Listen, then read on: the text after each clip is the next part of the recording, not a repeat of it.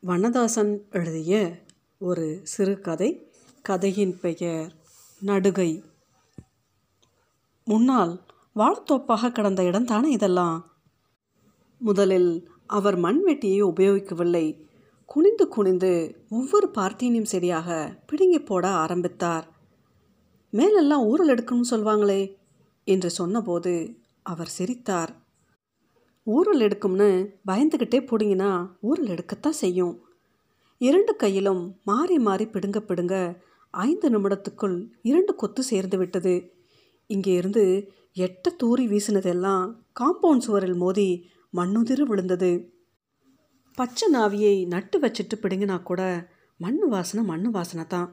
அது புல்லுன்னு அழுதா புழுவுன்னு தழுதா யார் முகத்தையும் பார்த்து பேச வேண்டிய அவசியம் அவருக்கு கிடையாது போல. நான் ஒப்புக்கு இப்படி நடையில் நிற்கிறேனே தவிர என்னை பார்க்கவே இல்லை. வழக்கம் போல மஞ்சனத்தி மூட்டில் அவர் கன்றுக்குட்டியை கட்டினதோடு சரி.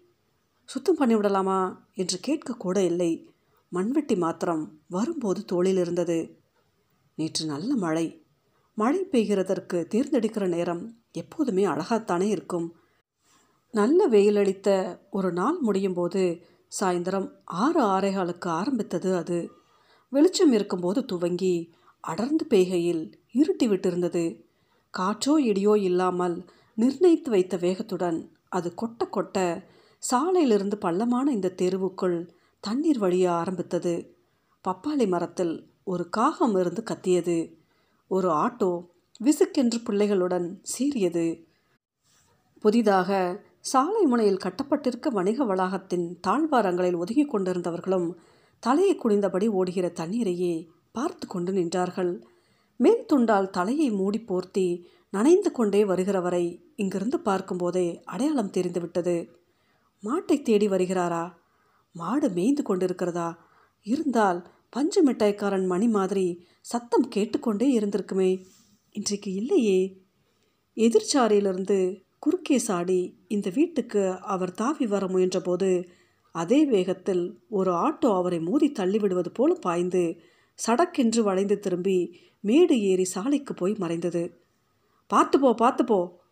அவர் வாசல் கதவை திறக்கும்போது பதற்றத்தில் இரண்டு அடி கீழே இறங்கி என்ன தாத்தா ஆளை அடித்து கொல்ல போகிற மாதிரி அவன் போகிறான் நீங்கள் என்னடானா பார்த்து போ பார்த்து போன்னு என்னமோ ஆசீர்வாதம் பண்ணிட்டு வரீங்களே.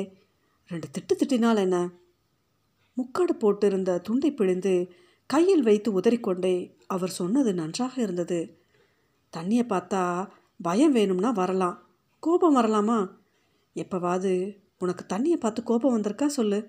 அதுவும் மழை தண்ணி பள்ளம் எங்கே எங்கேன்னு ஓடியார தண்ணி என்று சொல்லிக்கொண்டே துண்டை மறுபடி ஒரு உதர் உதறினார்.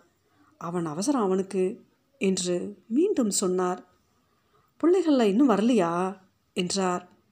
நான் வந்த விஷயம் வேற. இந்த இடத்தையெல்லாம் சுத்தம் பண்ணணும்னு என்னைக்கோ சொன்னியே. மம்பட்டியோட நாளைக்கு வாரேன்.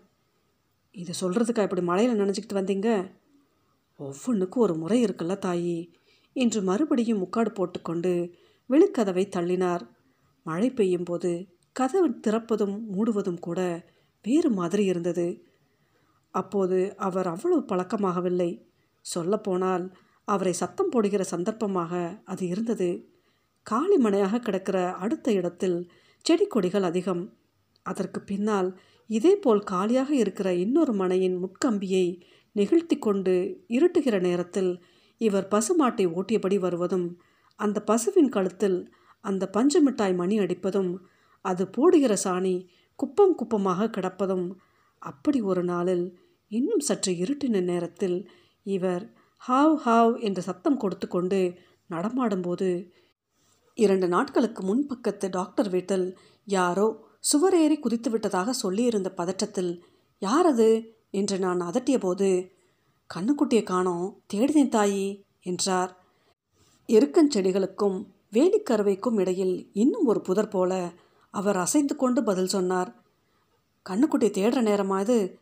மறுபடியும் அதே அதட்டல் பயத்தை மறக்க எழுப்புகிற உரத்த குரல். இப்போ தொலைச்சிட்டு நாளைக்கு உதயத்தில் நீ தேடுவ. சொல்லு. வேறு திசைகளில் திரும்பி திரும்பி தேடிக்கொண்டே எனக்கும் ஒரு பதில் வந்தது. என்ன? மரியாதை இல்லாமல் போயிட்டுருக்கு பேச்சு? நான்ல அதை சொல்லியிருக்கணும் என்று இருட்டுக்குள்ளிருந்து பதில் வந்தது. ஹாவ் ஹாவ் என்கிற சத்தம் கொஞ்சம் கொஞ்சமாக இருட்டுக்குள் தேடிக்கொண்டே நகர்ந்து போனது. மறுநாள் தபால்காரர் வருகிற நேரம் மணி அடிப்பு கேட்டு கதவை திறந்தால் இவர் பாசிப்பயிர் கலரில் ஒரு கிழிந்த ஸ்வெட்டர் முழுக்கை ஸ்வெட்டருக்கும் வெளியே தெரிகிற நீல நிற சட்டை வேட்டியை மடித்து கட்டியிருந்தார். ஒரு காலில் ஒரு ஹவாய் செருப்பு வலது காலில் இன்னொரு நிற ஹவாய். கண்ணுக்குட்டி கிடைச்சிடுத்தாயி என்றார். நெற்றியில் பச்சை குத்தியிருந்தது. பழுக்க பழுக்க நரைத்த மீசை. கண் இடுங்கி பார்வை அப்படியே குளிர்ந்து கிடந்தது. தான் யார்? என்று அவரை முடிச்சு அவிழ்ப்பது போல நேற்று ராத்திரி வீட்டுக்கு போய் சேர்றதுக்குள்ளே இது போய் தொழுவத்தில் ஒன்றும் தெரியாத மாதிரி நின்றுக்கிட்டு இருக்கு. இருட்டுக்குள்ள நேற்று முகம் தெரிஞ்சிருக்காட்டாலும் உனக்கு நான் தகவல் சொல்லணுங்கிறத சொல்லணும்ல. இதை சொல்லும் பொழுதே கீனங் என்று மணி சத்தம் கேட்டது. ஒரு மாதிரி தகர மணி. மறுபடியும் கிணுங் என்று கேட்கிற போது தேடினது இந்த கட்டுக்குட்டியை தான் உன் வீட்டுக்கு எதுக்க மஞ்சனத்தி மூட்டில் தான் கட்டி போட்டிருக்கேன். நான் அந்த செவலைக்கன்று கன்றுக்குட்டியை பார்த்தேன். அது குனிந்து தலையை அசைத்து அசைத்து புல்லை மேய்ந்து கொண்டிருந்தது. அழகாக இருக்குல்ல. இதுக்கு அம்மாக்கார் இதை விட அழகு என்று சொல்லிவிட்டு நடையை விட்டு இறங்கி ஹாவ் ஹாவ் என்றார். கினு குனிந்த தலை நிமிர்ந்து மான் மாதிரி திரும்பியது. காது விடைத்து சிலிர்த்து உயரமாகி சத்தம் வந்த திசையை பார்த்தது. காதில் ஓடின நரம்பு புடைப்பும் காதோர விளிம்பின் கீற்று முடிகளும் அவருடைய குரலை தேடின அசையாமல் நின்று பார்வையுடன் மினுங்கிய கண் அபூர்வமாக பளபளத்தது. அவர் எருக்கஞ்செடிக்கு பக்கத்தில் இறங்கினார். வெளிப்பார்வைக்கு தெரியாத ஒற்றையடி தடங்களை அவரைப் போல ஆட்கள் தான் உண்டாக்கியிருக்க வேண்டும். ஒவ்வொரு நாளும் ஒவ்வொரு மாதிரி அவர். இன்றைக்கு பள்ளிக்கூடம் கிடையாதுல்ல உன் பிள்ளைகளுக்கு வந்து நின்றதுமே கேட்டார். என்ன பண்ணிக்கிட்டு இருக்கு வீட்டுக்குள்ளே? டிவி பார்த்துக்கிட்டு இருக்கோம். இல்லை அக்கானும் தம்பியும் அடிப்படி சண்டை போட்டுக்கிட்டு இருக்குங்க. கொஞ்சம் வர சொல்ல பார்ப்போம் மூணு தடவை கூப்பிட்டு நாலாவது தடவை கூப்பிட ஆரம்பிக்கும்போது பையன் வந்தான். அக்கா எங்கடா? என்று கேட்கும்போது அவளும் வந்து விட்டிருந்தாள். வண்டியை காணமே இன்றைக்கும் ஆஃபீஸ் உண்டா அவங்க அப்பாவுக்கு? என்று பையனை பார்த்து கேட்டார். பையன் வெறுமனை தலையை ஆட்டினான் பெண் அவர் பக்கத்தில் போய் சிரித்துக்கொண்டு ஊருக்கும் போயிருக்காங்க தாத்தா ஏன் கேட்க? என்றது. வெளியில் வர சொல்லத்தான் வீட்டில் இருக்கிறது மாதிரி கொஞ்ச நேரம் வெளியிலே இருக்கணும்ல? எதுக்கு இருக்கணும்? இந்த அருகம்புல் துளசி தும்பை அந்த வேப்ப மரம் கோவைப்பழம் மஞ்சனத்திப்பூ நான் என் கண்ணுக்குட்டி இப்படி எவ்வளவு இருக்கு வெளியில்? என்று அவர் சொல்லும் பொழுது பாம்பு இருக்குமா? என்று ஜடையை ஒதுக்கி கொண்டே அவள் கேட்டதும் அவர் பெரிதாக சிரித்தார். இருந்தா என்ன? அதையும் பாரு. பயமாக இருக்கும். பார்த்துட்டுல பயப்படணும். பார்க்காமலே பயப்பட்டா எப்படி? இருபாகம் நீளமுள்ள தெருவுக்கு அந்த கரையில் தலையும் இந்த கரையில் வாழும் இருக்கிற பாம்பு பற்றி சொல்ல ஆரம்பித்ததுடன் அவருடைய வினோத உலகம் பிள்ளைகள் இருவரையும் இழுக்க ஆரம்பித்து விட்டது. ஐந்து தலையுள்ள நாகரத்னம் கக்கிவிட்டு இறை தேடுகிற பாம்பு கதையை அவர் சொல்லும்போது நான் ஒருத்தி இருக்கிறதே அவர்களுக்கு மறந்தே விட்டது. ரகசியங்கள் நிரம்பிய அடர்ந்த கானகத்துக்குள் ஒரு பரிவு நிறைந்த மந்திரவாதியின் இரண்டு கைகளிலும் ஆளுக்கு ஒரு புறமாக அழைத்து செல்லப்படுவது போல அவருடன் இரண்டும் புறப்பட்டன. செருப்பு போட்டுக்கிடுங்க. நான் நடையில் நின்று சத்தம் கொடுத்தேன். செருப்பு எண்ணத்துக்கு ஒரு இடத்தில் முல்லை மிதிக்கும் இன்னொரு இடத்தில் புல்லை மிதிக்கும். சரியாக போகும் எல்லாம். அவர் சொல்வதையும் கேட்கவில்லை. நான் சொல்வதையும் கேட்கவில்லை பிள்ளைகள். டே டே இந்த குட்டி புழுவை பாரு பச்சை கலராக இருக்குது அக்காவின் சத்தம் வந்த இடத்தை நோக்கி இவருடைய கைகளிலிருந்து திருகி கொண்டு ஓடினான். ஓடும்போது கிணுங் என்ற மணி சத்தம் கேட்கிற மாதிரி இருந்தது. கேட்கவில்லை. அப்படி ஒரு நினைப்பு. நிஜமாகவே ஒரு பாம்பு நடமாடுவதை பார்த்த பிறகுதான் செடி கொடிகளை அப்புறப்படுத்த வேண்டும் என்று தோன்றிற்று. பாத்திரம் கழுவுகிற துணி துவைக்கிற இடத்தில் சிமெண்ட் தளம் பெயர்ந்து விரிசல் விட்டிருந்த இடத்தில் கண்ணுக்கரேர் என்று ஒரு பாம்பு சுண்டு விரல் பருமனுக்கு படுத்து கிடந்திருக்கிறது. கருமெழுகா இருந்தது. காலை மாத்திரம் ஒரு எட்டு தள்ளி வச்சிருந்தனா போட்டு வாங்கியிருக்கும் என்றும் அது கொஞ்சம் கூட சட்டை பண்ணாமல் நெளிந்து தலை திருப்பி புடைக்குள் மறுபடி அசங்காமல் போனதையும் மினு மினுன எண்ணெய் தடவின உளுந்து மாதிரி பளபளத்ததையும் வெவ்வேறு சந்தர்ப்பங்களில் வேலை பார்க்கிற சரசு சொல்ல சொல்ல பயம் ஜாஸ்தி ஆயிற்று எல்லாத்தையும் வெட்டி துப்புரவு பண்ணால் தான் நல்லது. அது அதுக்கு தோதுவான இடத்தில் அது இது நடமாடுகிறதில் என்ன ஆச்சரியம் இருக்குது கையில் வெதுவெதுப்பான காஃபி டம்ளரை வைத்துக்கொண்டு ஒரு வாய் குடிப்பதும் கொஞ்ச நேரம். மௌனமாக அந்த செடிகளின் அடர்த்திகளையே துளவுவதுமாக பார்த்து கொண்டே ராத்திரி முழுவதும் ரயிலில் பயணம் செய்து எழுந்திருந்து வந்த முகத்தோடு நெல்லையப்ப மாமா கூட சொன்னார். அவர் விடிய காலம் நாலரை அஞ்சு மணிக்கு வந்து சேர்கிற ரயிலில் இப்படி வருவதும் பல் தேய்த்து கையோடு இப்படி காஃபி டம்ளருடன் முன் வாசலிலோ புற வாசலிலோ வந்து நின்று கொண்டு பார்ப்பதும் எதையாவது சொல்வதும் வேறு யாரும் சொல்லாததாக இருக்கும். வாசலில் தெளித்து கோலம் போட்டு கொண்டிருந்த என்னிடம் ஒரு தடவை இங்க வா என்று கூப்பிட்டு விடிய ஆரம்பிக்கிற அந்த நேரத்தில் நீலக்குமிழ் போல ஜொலித்து கொண்டிருந்த ஒரு நட்சத்திரத்தை பற்றி சொன்னார். சொல்ல சொல்ல நட்சத்திரம் மட்டுமே ஆயிற்று வானம். அப்போது வீசி குளிர்ந்த காற்றை நட்சத்திரம் அனுப்பியது போல இருந்தது. ஒவ்வொரு ஊருக்கும் மாற்றி போகும்போதும் மூணு நாலு வருஷம் ஏதாவது ஒரு செடியை உன் கையால் நட்டு வச்சிருக்கியா? எந்த வீட்லையாவது? அவர் கேட்கும்போது சட்டென்று பதில் சொல்ல முடியவில்லை.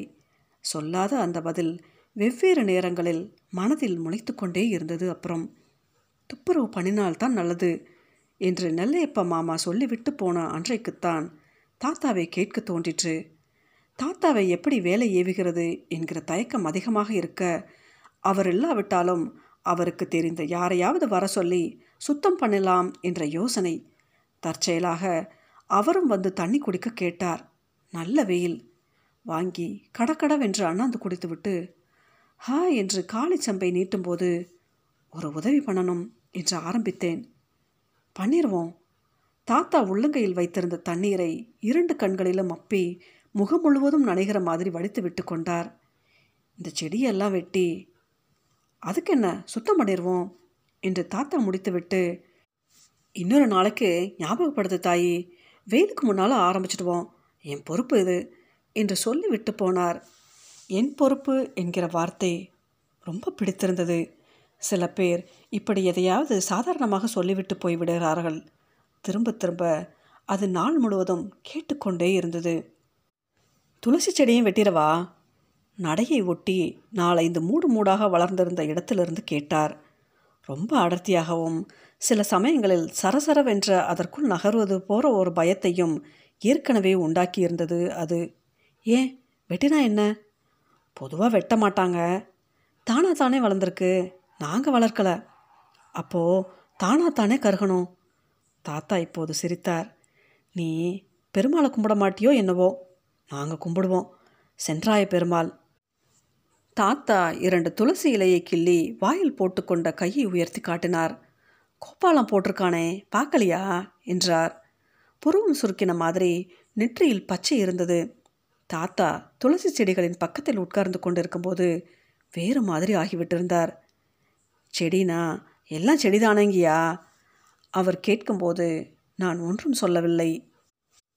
ஒன்று நிற்கட்டும் ஒரு அவசரத்துக்கு காய்ச்சல் மண்டையிடின்னு குடுங்கி போடணும்னா யாருக்காவது உதவும். இதையும் அவரே சொன்னார். சொல்லிவிட்டு பிடுங்க ஆரம்பித்தபோது காற்று முழுவதும் துளசியின் வாடை நிறைந்தது.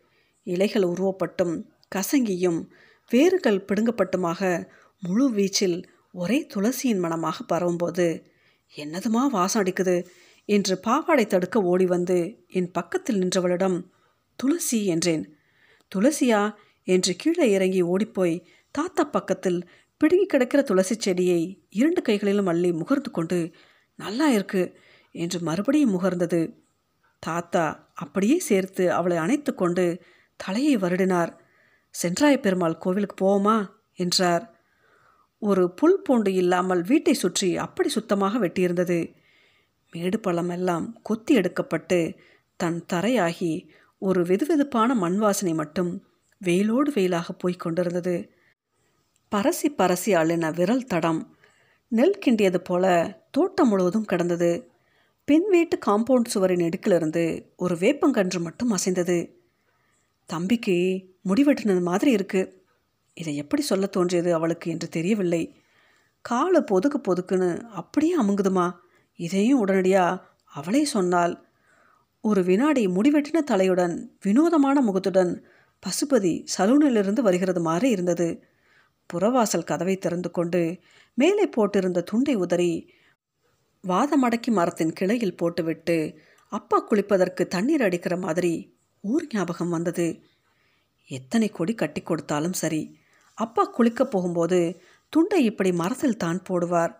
வீட்டுக்குள் என்றால் ஜன்னல் கதவின் மேல் அல்லது அவருடைய நாற்காலி முதுகில் சிராய் சிராயாக முடி அப்பாவின் சிட்டி துண்டு வாடை எப்படி இருக்கும்? முக்காட்டு மாதிரி மூன்று புள்ளியும் இரண்டு கோடும் பக்கத்தில் போட்ட வண்ணான் குறியை இப்போதும் ஞாபகத்தில் வைத்திருக்க முடிந்தது. எவ்விதம்?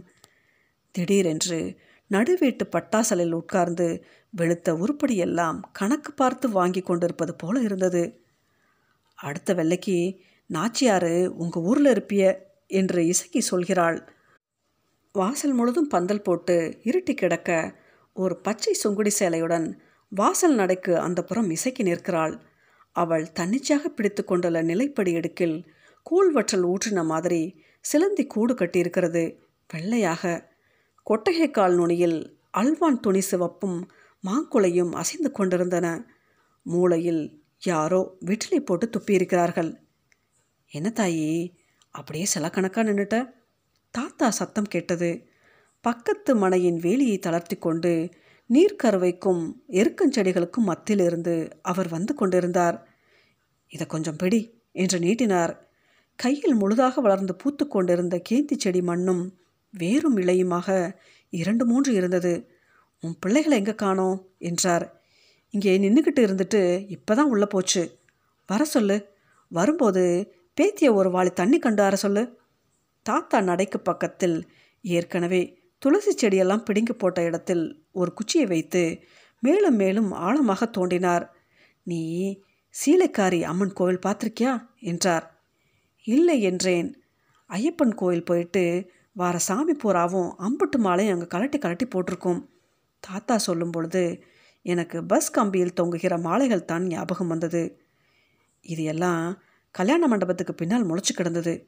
இன்னும் பத்து செடி பிடுங்களாம் இப்படி. ஒரு பிளாஸ்டிக் வாளியும் கூப்பையுமாக தூக்க முடியாமல் அக்காலும் தம்பியும் தூக்கி கொண்டு வந்தார்கள்.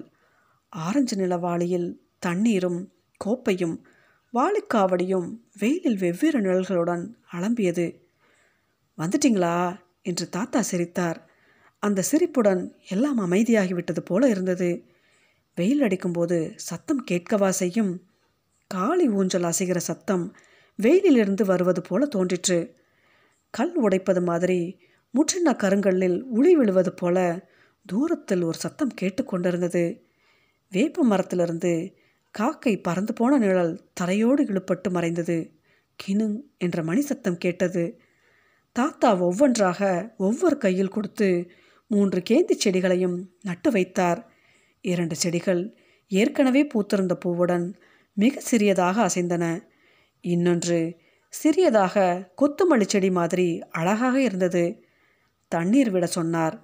பாத்தி நிரம்பி மண் உறிஞ்சி கொப்பளங்கள் தணிந்து வெடித்தன. தலையை வருடுவது போல் செடிகளை பிள்ளைகள் இரண்டும் தடவி கொடுத்தன. ஏதோ இதே இடத்தில் ஏற்கனவே வளர்ந்து ஏற்கனவே பூத்திருப்பது போல செடிகள் அசைந்தன. ஒரே ஒரு துளசி செடி பக்கத்தில் இருந்தது.